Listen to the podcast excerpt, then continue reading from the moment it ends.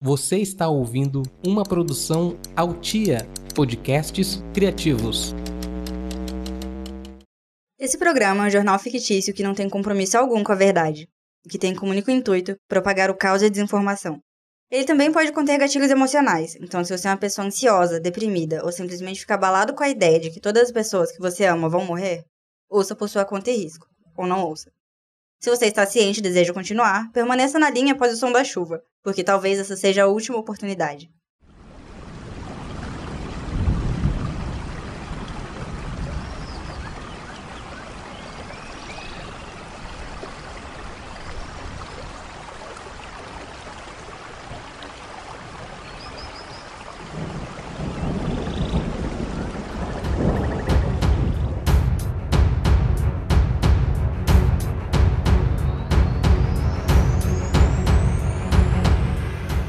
Durante esse período de pandemia, eu pensei muito em fazer faculdade, mas de maneira geral, não parece muito vantajoso para mim. E se eu tenho o privilégio de escolher, acho que eu escolho não fazer. Claro que a decisão tem muita coisa a ver com o desmonte do sistema educacional do país. Mas também tem o fato de que se você faz faculdade, logo as pessoas vão deduzir que você domina aquele assunto, só porque você supostamente ficou 4 ou 5 anos estudando. Coisa que nem sempre é verdade. Mas quando você não tem diploma de absolutamente nada, qualquer coisa que você saiba fazer é uma surpresa especialmente quando você é blogueira. E essa surpresa nos olhos das pessoas, quando eu sei fazer qualquer coisa minimamente bem feita, é o que me move. Eu me sinto tipo um cachorrinho fazendo truque, sabe? Dando a patinha e despertando um. Ah, um generalizado. E o programa de hoje não tem absolutamente nada a ver com isso. Seca histórica no Brasil está a caminho, trazendo risco de inflação, caos e mais sofrimento ainda. Alerta de emergência hídrico emitido na última sexta se soma sequência de notícias preocupantes sobre a falta de chuvas no país. Está chegando a maior seca dos últimos 100 anos. O impacto mais direto desse quadro é no preço da energia elétrica. O Sudeste, onde a situação de reservatórios é pior, responde a cerca de 70% da produção de energia elétrica do país. Nas contas de luz enviadas aos consumidores neste mês, já aparece um acréscimo da bandeira vermelha patamar 1, acionada no início de maio pela Agência Nacional de Energia Elétrica, a ANEEL. A previsão para os próximos meses não é de melhora. A cobrança pode ser ainda mais alta, caso a ANEEL considere ser necessário adotar a bandeira vermelha patamar 2, a mais cara entre as quatro consideradas pela agência. Dadas as características dos reservatórios do Sudeste, é difícil que haja melhora no curto prazo. E a depender do regime de chuvas nos próximos meses, o quadro pode demandar políticas governamentais específicas para contornar a situação. Acabaram com o horário de verão porque não sabiam para que servia, e agora quem paga a conta somos nós. Não nós. Vocês. Graças a Deus eu fui muito bem criada e meus pais me ensinaram a fazer gato de água e energia desde criancinha. Você vai precisar de um alicate, alguns fios de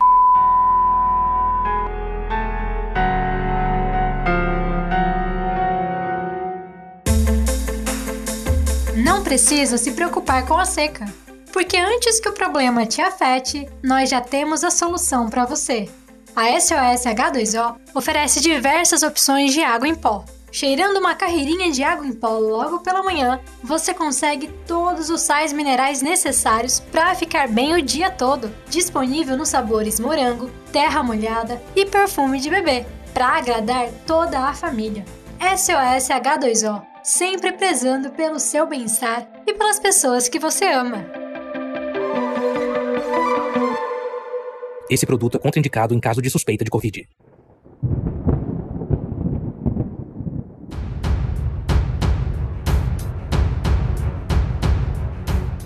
Amazonas confirma caso de infecção por mucormicose.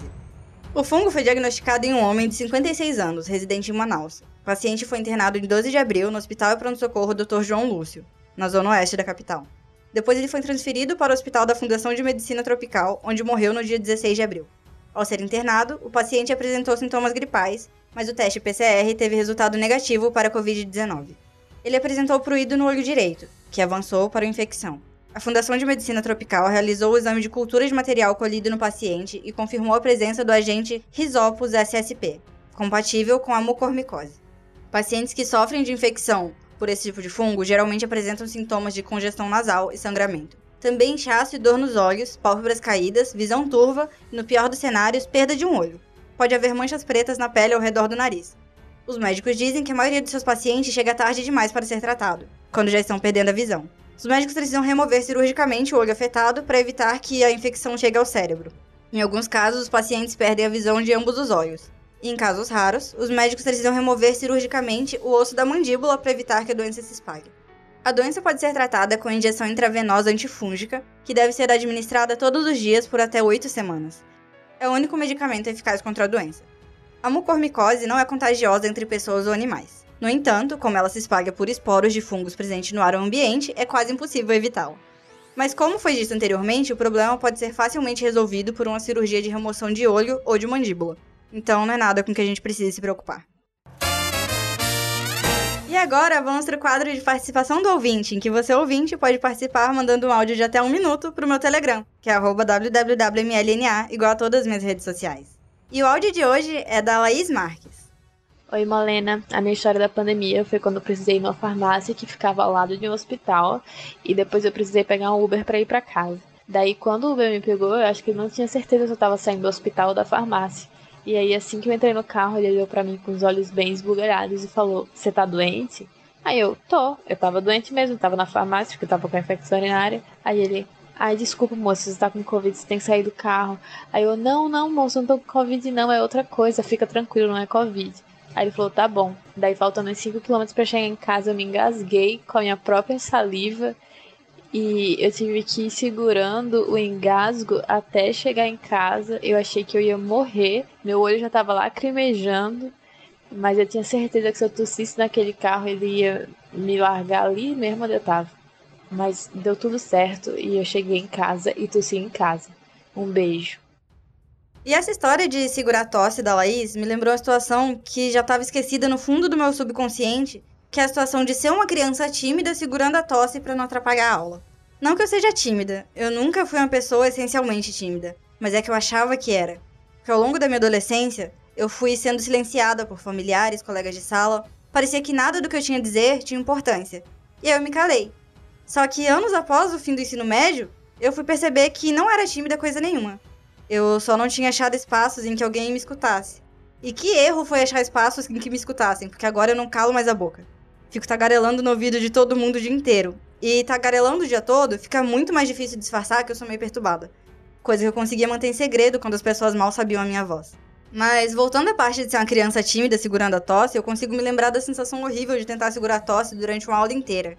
Eu me sentia tipo um balão prestes a explodir e eu não conseguia nem pedir para sair da sala, porque a tosse estava entalada na minha garganta, e se eu abrisse a boca, ela ia sair. Eu não lembro como eu escapei da situação, nem como a história termina, porque meu cérebro apagou partes da minha vida escolar da minha cabeça. Talvez para me proteger do constrangimento de ter que lembrar depois. Seca prejudica a pecuária e a agricultura no centro-sul do país. Temos previsão de escassez de alimentos. A seca citada no começo do programa também ameaça as lavouras de cana-de-açúcar, café, laranja, milho e soja, aumentando seus preços. Aves e suínos alimentados com as rações de cereais também devem custar mais. Alerta André Brás, economista da Fundação Getúlio Vargas, FGV. A indústria, por sua vez, já segue muito afetada pelo encarecimento das matérias-primas, e a questão da energia é mais um desafio, ressalta o especialista. A seca já começou, e conforme vão aumentando a quantidade de dias sem chuva, mais a lavoura fica comprometida. O solo completamente seco, sem umidade, e isso afeta diretamente o crescimento das plantas. Ou seja, no meio da pandemia, sem previsão de acabar, a previsão é de que a gente fique sem água, sem comida, sem energia e sem esperanças. Não que a gente ainda tivesse alguma. O programa de hoje fica por aqui, mas antes de ir oficialmente, eu preciso fazer um pedido muito importante.